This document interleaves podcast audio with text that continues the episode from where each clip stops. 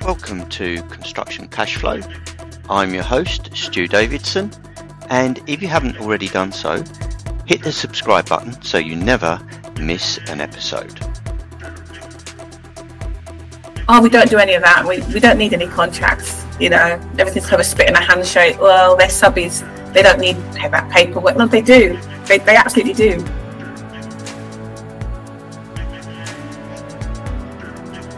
People think if you've got a, a, CIS card, then you're automatically self-employed and there's no need to have a contract, and that's absolutely not true.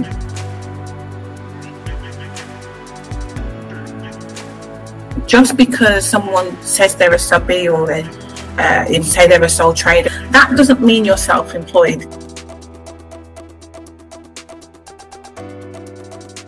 If you've got nothing written anywhere a judge would make a decision and they'll make, a decision based on your actions. So the first error that I see when people don't have contracts, and they should have contracts, whether you're self-employing somebody, whether you've got them on a zero hours contract, whether you're employing them, you always need to have something. And whatever you don't have is open for interpretation, and that's where you get all your issues.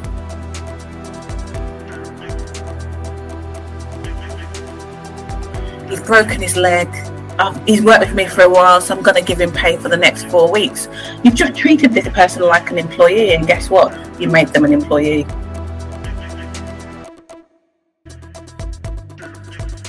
You don't employ self employed people, you engage self employed people, or you appoint self employed people.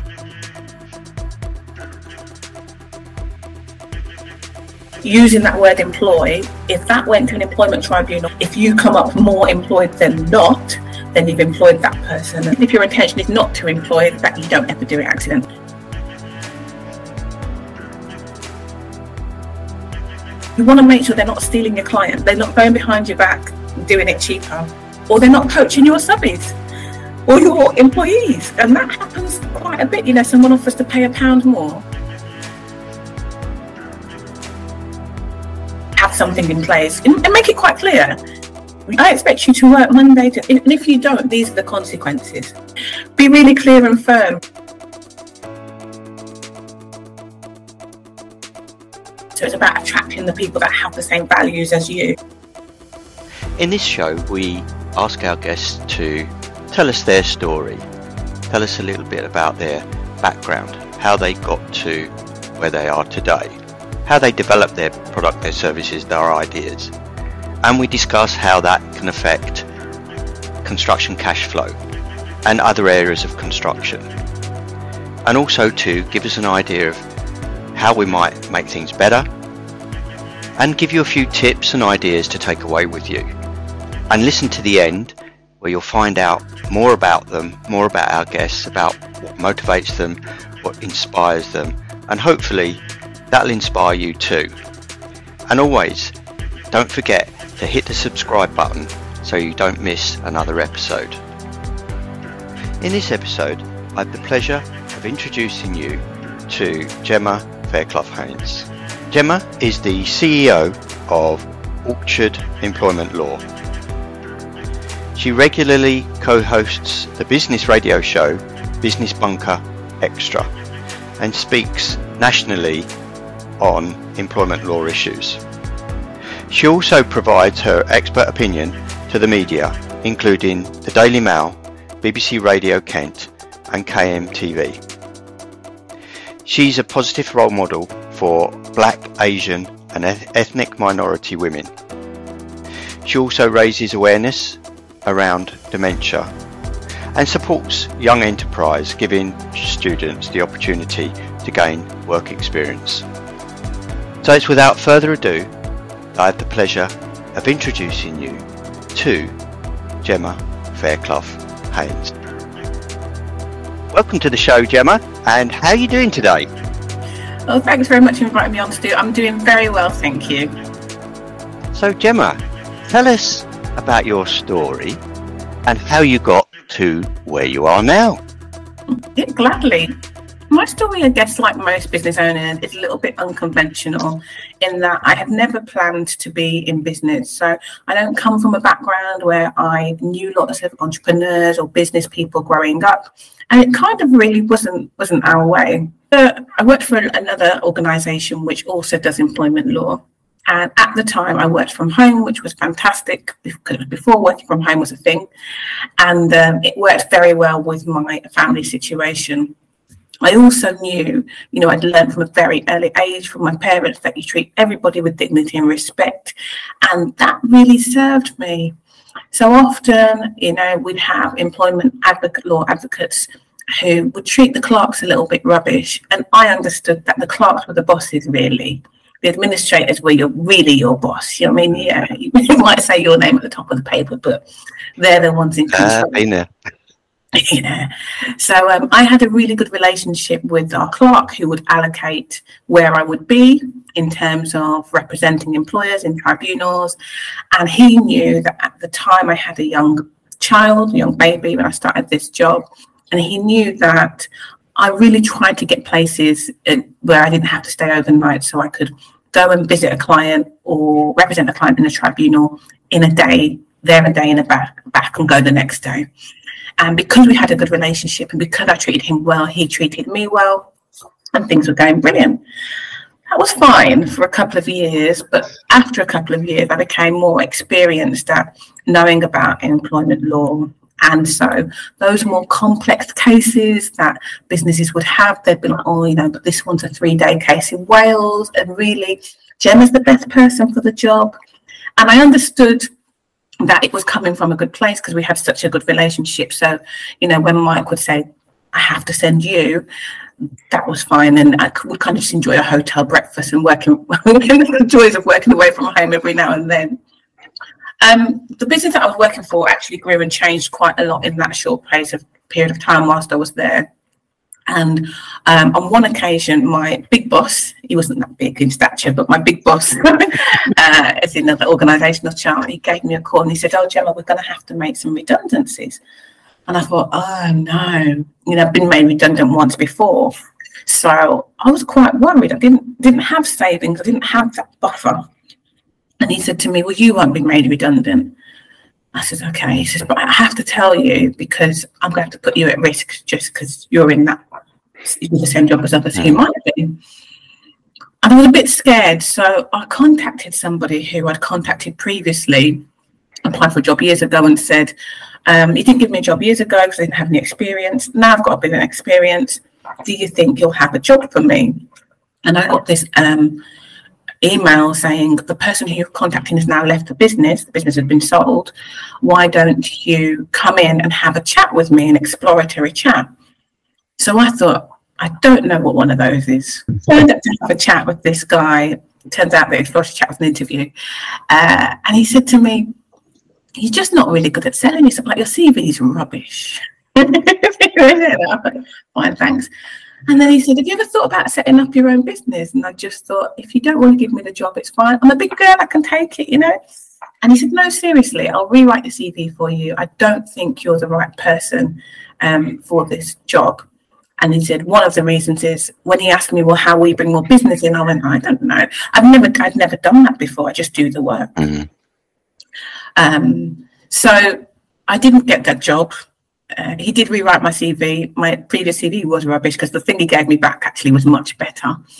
And I just thought, well, I'll wait and see what happens. And I wasn't made redundant, you know, true to their word.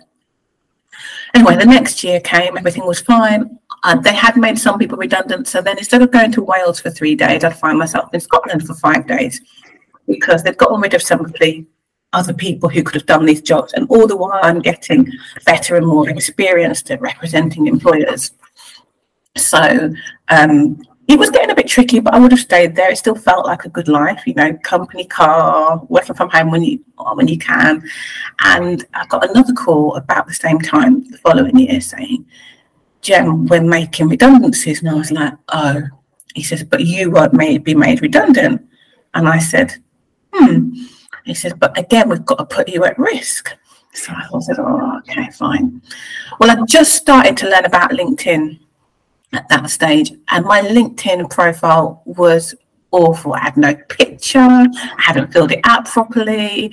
All my clients, um, uh, opponents would use it against me. They'd be like, oh, the person who's representing you is rubbish. I wasn't rubbish, I just didn't know how to sell myself. I hadn't filled out this information on the LinkedIn properly.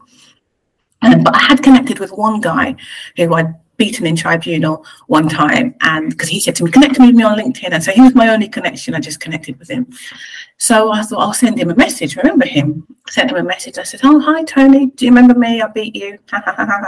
And, and uh, he says have you got any jobs going? And he said no but i could give you a platform to start on off on your own if you like. And i thought no i don't like. I want to know I'm getting paid on the 28th of each month. Thanks very much. But I did find it really strange that the second person, you know, in a row had said to me, why don't you start off on your own? Mm. So I just, again, hung in there, thought, let's see what happens. And I wasn't made redundant. Anyway, another year comes along, again, similar sort of time. And in between that year, a lot of changes had happened. And because I'm getting busier, I felt like it was more difficult for me to give my all to the clients. I'm now going away for two weeks. Um, Northern Ireland, Manchester, Birmingham, all over the, the, the, shop. And it really wasn't as conducive with family life. And I'm still getting on really well with the clerk Mike, but this is the best that he can do. Anyway, I, I got another call saying making redundancies, but you won't be made redundant. And I thought, mm, I don't know if that's true. So uh, this time around, they did things a bit differently. They mm. must have got burned, their fingers burned. And they said, this time around, we're going to ask people to re interview for their jobs. And I just thought, but what? I wonder what that would be like. You know, what? How much voluntary? I was just wondering. So I sent an email, asked the question, "How much is voluntary?" No answer. Sent another email with a read receipt. How much is voluntary? Read, delivered and read. No answer. So I thought, okay, I'll wait till the interview. So I had the interview. They ask me the questions. It's all wink, wink, nudge, nudge. You're giving the right answers. And at the end of every interview, they always ask you the same question, which is, "Have you got any questions?" So I said, "Yeah." How much is voluntary? And honestly, Stu, I was only asking. I was just asking. And they said, Well, you don't need to know. And I said, Well, you do need to know because if it's a genuine redundancy, legally speaking, if you're not just trying to get rid of your troublemakers, you should at least consider uh, voluntary redundancy. And the mood in the room just changed. And he said, How much do you want? Now, at that time, I'd forgotten all of my training. I do this for a living, you know, draft up settlement agreements and work out how much employees are entitled to and what they're worth. I completely forgot. And then the silliest figure. And they just said, you need to be gone within 10 days. Oh, my goodness. This really wasn't my plan. So I was like, oh, okay. So in 10 days, my life changed. Um, and I started to think about those other two people who I'd met. He said, Well, why don't you just set up on your own?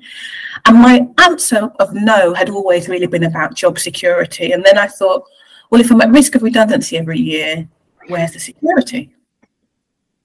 So uh, I just thought, Well, let's give it a try. My plan was I'll try it for a year, I'll try it for 12 months, I'll see what happens.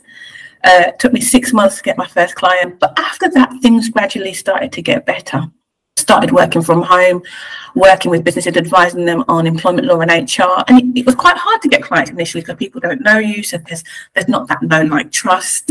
I didn't know anything about business. I didn't understand sales and marketing and all these other things. But over time, I got better and better. I did some networking and, you know, I learned that quite good at speaking, evidently. So I did a couple of 10 minute presentations and that would bring me uh, business in. And, and essentially, eight years later, I'm still here. hey. and the business has grown.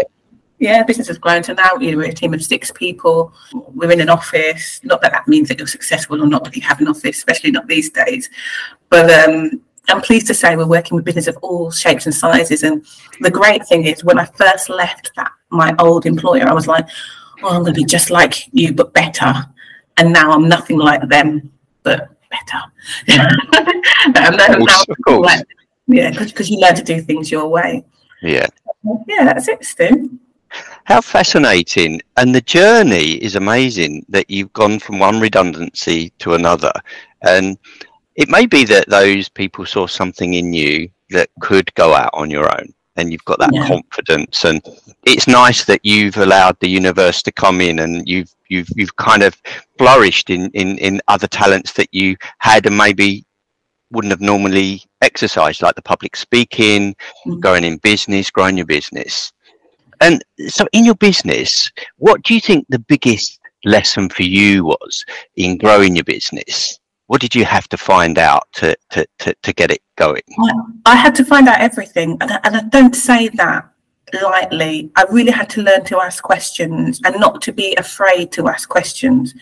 I'm not an expert in everything. In, in, in, there are lots of things I'm not an expert in. So I really had to learn about how to sell myself. Even when we think about that um, initial going for interviews and being told, "Well, your CV's not very good," but having spoken to you you've got a lot more to offer. So this guy who I didn't know redrafted my CV based on a conversation that I'd had with him. Um, and I think I carried that into business initially. I was a little bit shy. I didn't want to toot my own horn too much. Um, you know, a bit concerned about what people think. Um, and so I had to learn that all from from the get go, really. Yeah. Yeah, amazing. And and I think as entrepreneurs we'll we'll go through that. I mean, I've gone through that. You know, how how do you how do you sell yourself? How do you how do you market product, services, and ideas? And it's a it's a it's a difficult one. You kind of grow into it, and eventually it becomes part of who you are, doesn't it? I was one of the most annoying. I think, oh gosh, if I'd met myself in year one, um, because I I remember one of my, she's my friend now, uh, Manjit. We met at a, networking event, and I just thought you went around, hand, shoving business cards in people's faces. I didn't realize there was relationships that needed to be built. And she was one of these people, had my literally my box of business cards, and she was one of the ones that I shoved it under her nose. And she went, um, You've not even asked me my name or asked me what I do. You've, you've not even tried to get to know me. And I was like, Oh, uh, sorry. Um, but that was good. It was good that she stopped mm. me in my tracks, didn't hold it against me and tell me that I was a bit obnoxious. Um, but I learned, you know, I'm not like that anymore. You'd be pleased to know. hey, fantastic. No, you, you're very, very approachable and somebody is easy to talk to. So you're growing your business and so you're employing, you've got em- employees now yourself? Yeah, I've got employees and associates. So it's a hybrid model. Um, we have employees in the office, um, exec- an executive assistant. I've got um, someone who does our HR advice because we offer retained um, services. And I realised quite quickly that I don't need to do all of that. There's also a letting go process that you have to learn in business, isn't there? Whether that's your outsourcing or your insourcing eventually you have to let some things go. And so that was quite tricky for me to learn. And then um, last year we were getting busier and busier. And so I started then to grow the business even further. And we took on three extra associates around the country so that because we serve people nationally and we've got two international clients so we're global baby um, so because we serve people nationally nationally and although we can do things by teams sometimes a face-to-face you just can't replace it. So it was great to have people dotted around the country to do that. What um, what type of clients do you generally work with? Yeah, so we work with clients across industries, all sectors. You know, we work with clients in construction, in hospitality, in the public sector, in the private sector. Our smallest clients tend to have about five employees. And we do do ad hoc work, especially if you're taking on your first employee, like a con, you want a contract or something but we also work with clients that have got two and a half thousand employees and it's quite interesting because you know it doesn't really matter whether a business has been going for two years or 40 years a lot of their problems are still the same you know? Very interesting. Yeah. The amount of times i've gone to businesses that are 60 years old or they say hundreds of years old because it's been passed down through generations and i start off with okay so can i see your contracts? I go oh, we don't do any of that. We, we don't need any contracts. You know, everything's kind of a spit in a handshake. Well, they're subbies. They don't need that paperwork. No, they do. They, they absolutely do. So, uh, yeah, we come in and we sort things out. hey, well, very interesting you mentioned subbies because that leads me into my one of my questions I wanted to ask you about. There are some large companies out there that in, employ thousands of people, but largely the people that construct and build things are subbies, yeah. and they employ subbies. Yeah. let's take an example of a bricklaying firm. There, there'll be a subcontractor, but all their bricklayers will be self-employed. Mm. So, and I would hazard a guess that most of them don't have a contract with their self-employed tradesmen. Yeah. Do you, do you see that a prob- Do you see that often in, in, in the construction industry? Very sector? often, yeah. And I think the thing is that people think if you've got a, a, CIS card, then you're automatically self-employed and there's no need to have a contract, and that's absolutely not true. Um, just because someone says they're a subby or they uh, say they're a sole trader, or even if they've got um, that you know that UTR number that you get from the tax, your t- unique yep. tax number, that doesn't mean you're self-employed. It might do for tax purposes, but it doesn't always mean that for employment law purposes. And actually, if you've got nothing written anywhere, then if it push push came to shove, a judge would make a decision, and they'll make, make a decision based on your actions. So the first error that I see when people don't have contracts, and they should have contracts, whether you're self-employing somebody, whether you've got them on a zero hours contract, whether you're employing them, you always need to have something. And it doesn't have to be 20 pages long. I think that, that's the thing that scares people. It doesn't have to be 20 pages long. It doesn't have to be something people don't understand. It doesn't have to use super big words. Um, it can ju- it can be in an email. It doesn't have to be. It doesn't even have to be on paper. Um, but you do have to have some, you should have something because mm. whatever you don't have is open for interpretation. And that's where you get all your issues. Um, so that's the first thing is not having anything in, in writing. And then the second thing is either having something in writing and ignoring it. so, you know, we talk about those smaller businesses where they build relationships with these tradesmen. And so they'll be like, you're self employed. Um, so you're not entitled to sick pay and holiday pay, but he's broken his leg. Uh, he's worked with me for a while, so I'm going to give him pay for the next four weeks. You've just treated this person like an employee, and guess what? You made them an employee. Mm. So, yeah. um, it, and it's because it comes from a good place most of the times. You know what I mean? So that's one of the things that is a problem. And then also it's about language. So like you've just said, they employ subbies. You don't employ subbies, um, employ self-employed people. You engage self-employed people or you appoint self-employed people. So using that word employ, if that went to an employment tribunal, when they start looking at all of these, it's not that alone won't tip it over the edge, but when they start looking at all of these different things together, and they do a test based on seven things. If you come up more employed than not, then you've employed that person, and and then you're liable for all things such as you didn't have a contract, you didn't give them holiday pay, you, you might not treated them the way they should have done. So I would say just take the advice first. So at least if your intention is not to employ, that you don't ever do it accidentally. That's really amazing, fantastic advice. And there's me using that uh, language, and, and we all do it, you know, yeah. and we don't really give it give it much thought. Yeah. So with the contract that a carpentry company, an M&E company, or a bricklaying company uh, might use to engage one of their subbies, uh, yeah. is it is it something? So you know, like the contracts that we have between the subcontractor and the contractor, you know, we, we feel that it needs to be like a project management tool where it's always open. Everybody needs to know what each clause understands and, and what their what their rights and obligations are under that contract. Would that be ring true for the uh, contract that engages the carpenter and the bricklayer? Yeah. Um, so keep things as simple as possible. So our motto is clear and uncomplicated. We'll never use, use legal jargon unless we have to. What's the point? Nobody understands it. Most of it's Latin anyway. So you want to use language that you understand, which is you'll turn up at this time. Um, if things go to pot, you're liable, or I'm liable, or I want, you know, if I'm not happy, I'll sever the contract with a week's notice or with 30 days. I mean, the thing you really want as well with tradespeople is for them not to steal your and I don't mean tools and and like tangible things. You want to make sure they're not stealing your client, they're not going behind your back and doing it cheaper, or they're not poaching your subbies or your employees. And that happens quite a bit. You know, someone offers to pay a pound more. Um, yeah and then you've got nothing to go back on because you've had nothing in writing that said you can't do that in the first place and you're relying on people's you know good nature and sometimes they don't have it so yeah, yeah, yeah. I, I know where you're coming from because I've I've had it done to me. So mm-hmm. yeah, and, and I suppose a lot of people have.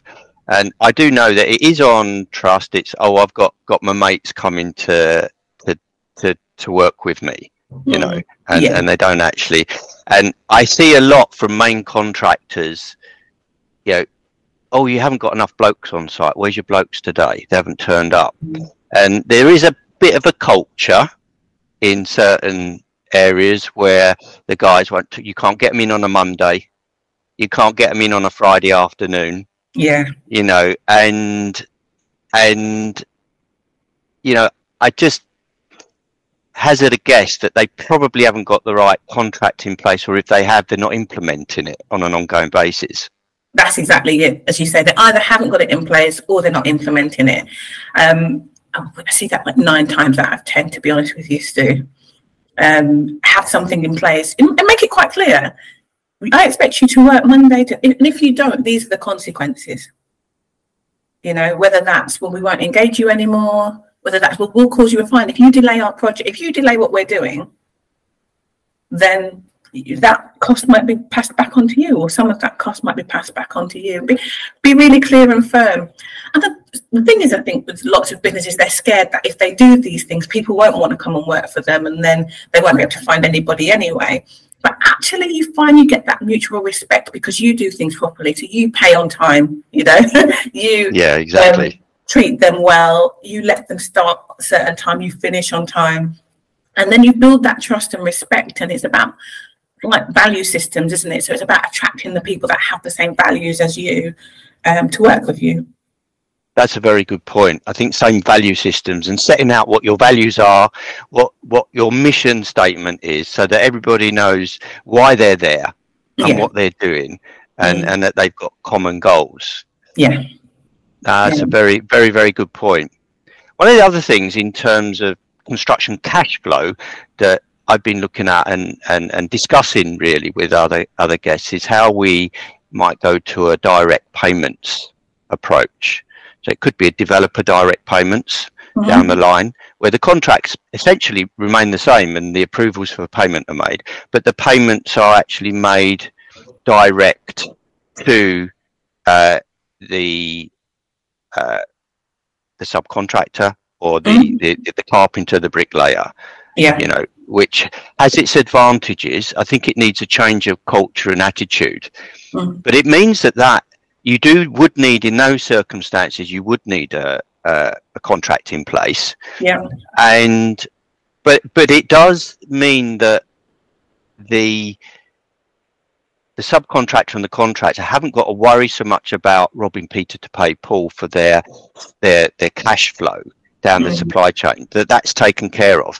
And so they can just use their expertise to build the thing and concentrate because because you know we're handling contractors and subcontractors handle uh, you know the, the the money that goes through their business 80% of it is other people's money. Yes. they're just passing it on so they're Yeah. just passing it on so why give them the burden of Yeah. passing on that like VAT, isn't it? You're just a glorified tax collector. exactly exactly yeah yeah and, and I know uh, uh, another thing that uh, I don't know whether you've seen this go on as well on on sites. You've got bricklaying firm. Uh, let- let's use bricklaying again. They may be on a, a 54 day payment, but the guys want paying every Every week. Every week. Then they want a sub. Oh, can you give me a sub to the weekend? You know, so Mm. all of this going on, and it plays havoc with cash flow and with contracts. Yeah, you've got to be really clear, really clear, and it is difficult. I mean, particularly in this industry, as you say, you might be on a fifty-four day payment, but you might not get paid paid for sixty-five days. So just because you've got these payment terms, um, you know, with your whoever you've got your contract with, unfortunately, doesn't mean that they're going to pay on time either. Mm, Um, exactly. yeah, so it, it, that that that is a challenge really. But I think again, it's about being realistic and setting out expectations and saying, look, this is what I'm working with. This is how I can do it. Are you on board with that or not? You know, I, I can't just provide you a subby for the weekend, and I can't just switch to paying you for the week or giving you a top up in advance. Or it, that's not how this business works. Exactly. Yeah. So where could if if because there are subcontractors that listen into the podcast, Yeah, uh, contractors and other professionals. Um, Where could they? Because uh, I, I, should imagine a lot of them are thinking, hmm, yeah, I haven't got those contracts in place. Where do I start? Yeah, how could they kind of contact you or get more advice around uh, around yeah. the contract that they need to put in place? Um, really easily, you can uh, contact us via our website, which is www.orchardemploymentlaw.com www.co.uk. There's a contact us form on there, or if you fancy sending us an email, um, the email address is on there and the phone number as well. And it doesn't matter where you are in the UK. Well, we, you know, we can do a lot of these things on online or over the telephone. And don't feel like you've got to use any special language, you know. So yeah, just just give us a call and ask how how you do this, and we'll we'll help you with that. That's fantastic. So maybe uh, a top tip for somebody who was a subcontract, had a small business. He's come off the tools. He's now running his business. He's got four or five.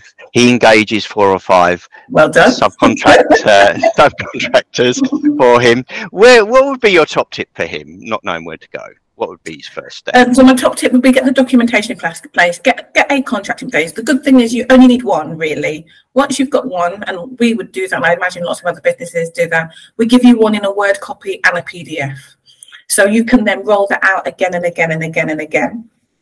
Stick to it. I know you said one top tip, but yeah, well here we go. And I would say uh, just from a business perspective, not from an employment law perspective, is try and come away from the tools it's easy to get drawn in and make sure you're looking at the business. If you want to stay sustainable in that business, that you're looking at your cash flow, you're looking at your people management, you're looking at your marketing. Really take that time. I, I try and take um, one so my Fridays, what I call my focus Fridays. I work from home on a Friday so that I can do that on the business stuff. Um, and it's tempting to just keep on working in the business, but you really need to take your foot off the pedal a little bit sometimes. Oh, that's fantastic. That's fantastic advice. Uh, really is. So, Jemma, have you time for a, the quick fire round? Yeah, let's go for it. Okay. So, first question How do you start your day? Oh, how do I start my day? Um, so, uh, recently, I started drinking water, which doesn't sound like a big thing, but it's a big thing for me. So I start my day with a glass of water. I don't drink tea or coffee. I hope that doesn't put anybody off, but I don't drink hot drinks. So I normally start with a glass of water. I'm coming to work earlier than every than my team members do because I like to look at what's going on for the day and prepare. And that is just that really gives me a good start. When are you most productive? In the evenings, funny enough actually. I'm most productive in the evenings. I think when I'm, you know, when I haven't got to do the in the business stuff, uh, that's when I'm most productive. Or even if I'm being honest, I'm most productive when I've had a break. So uh, it's tempting to keep on working all the time, not not take a day's break, not take a holiday. But if I'm being truthful to myself, I'm most productive when I've even had two days off like on a Monday. I love Mondays, one of those strange people. Or if I've had a week's holiday, I come back like, ah, you know. yeah. What's something new happening in your life right now? Right now, I have joined the gym. I am not a fitness person, but um, it's more out of necessity than wanting to. I decided, oh, it's getting a little bit difficult. You know, lifting those shopping bags is getting a bit hard. So I'm uh, going to the gym five times a week uh, which is a challenge. yeah. What What does adventure look like to you? Adventure is doing something that um, that pushes me, that leaves me a little bit nervous, but a little bit excited. I'm a feet on the ground kind of person, so you'll never see, see me scaling roofs. Um, but I'm always looking for that next challenge in other ways. So whether that's uh, talking to more people or trying a new skill, learning a new instrument. That's my idea of adventure. What thing would you love to do that might surprise your friends and family? I'd love to do a lion walk. Um, actually, so I've been seeing people doing that walking with lions. So, providing the lions are not ill treated and they're not, um, you know, dosed up, I'd love to do that. That will surprise my friends because I've had a lizard, or my daughter's had a lizard for eight years, and I've never held it. But I want to walk with lions. Name a challenge you overcame that changed your life. Probably the business, I have to say. I overcame that chat, putting myself out there, that changed my life. I think it is one of the best decisions I've ever made. Who or what inspires and motivates you? Hmm. Um, I read a lot. I do a lot of reading. So I wouldn't say there's any one person, but I love an autobiography. Um, and I think when I read those autobiographies and I, I almost live those challenges and overcoming through those stories, that really inspires me. What does success mean to you? Success means being better than I was yesterday. I'm one of those people that I don't have grandiose goals. Um, world domination would be nice, but as long as I'm better than yesterday, I feel like that's successful. And final question What advice would you give to your young self? My advice would be to keep going, girl. It's going to be okay. Hey, amazing. well, Jemma, it's been an amazing interview. I really enjoyed it. Some real golden nuggets in there, particularly the strong advice on engaging subcontractors. Been amazing. Thank you so much. You're welcome. Thanks very much. It's been a pleasure. You've been listening to Construction Cash Flow. Hit the subscribe button if you haven't already done so, so you never miss an episode. And remember, the faster cash flows, the faster wealth grows. If you enjoy this episode and you love the show, please do give us your review.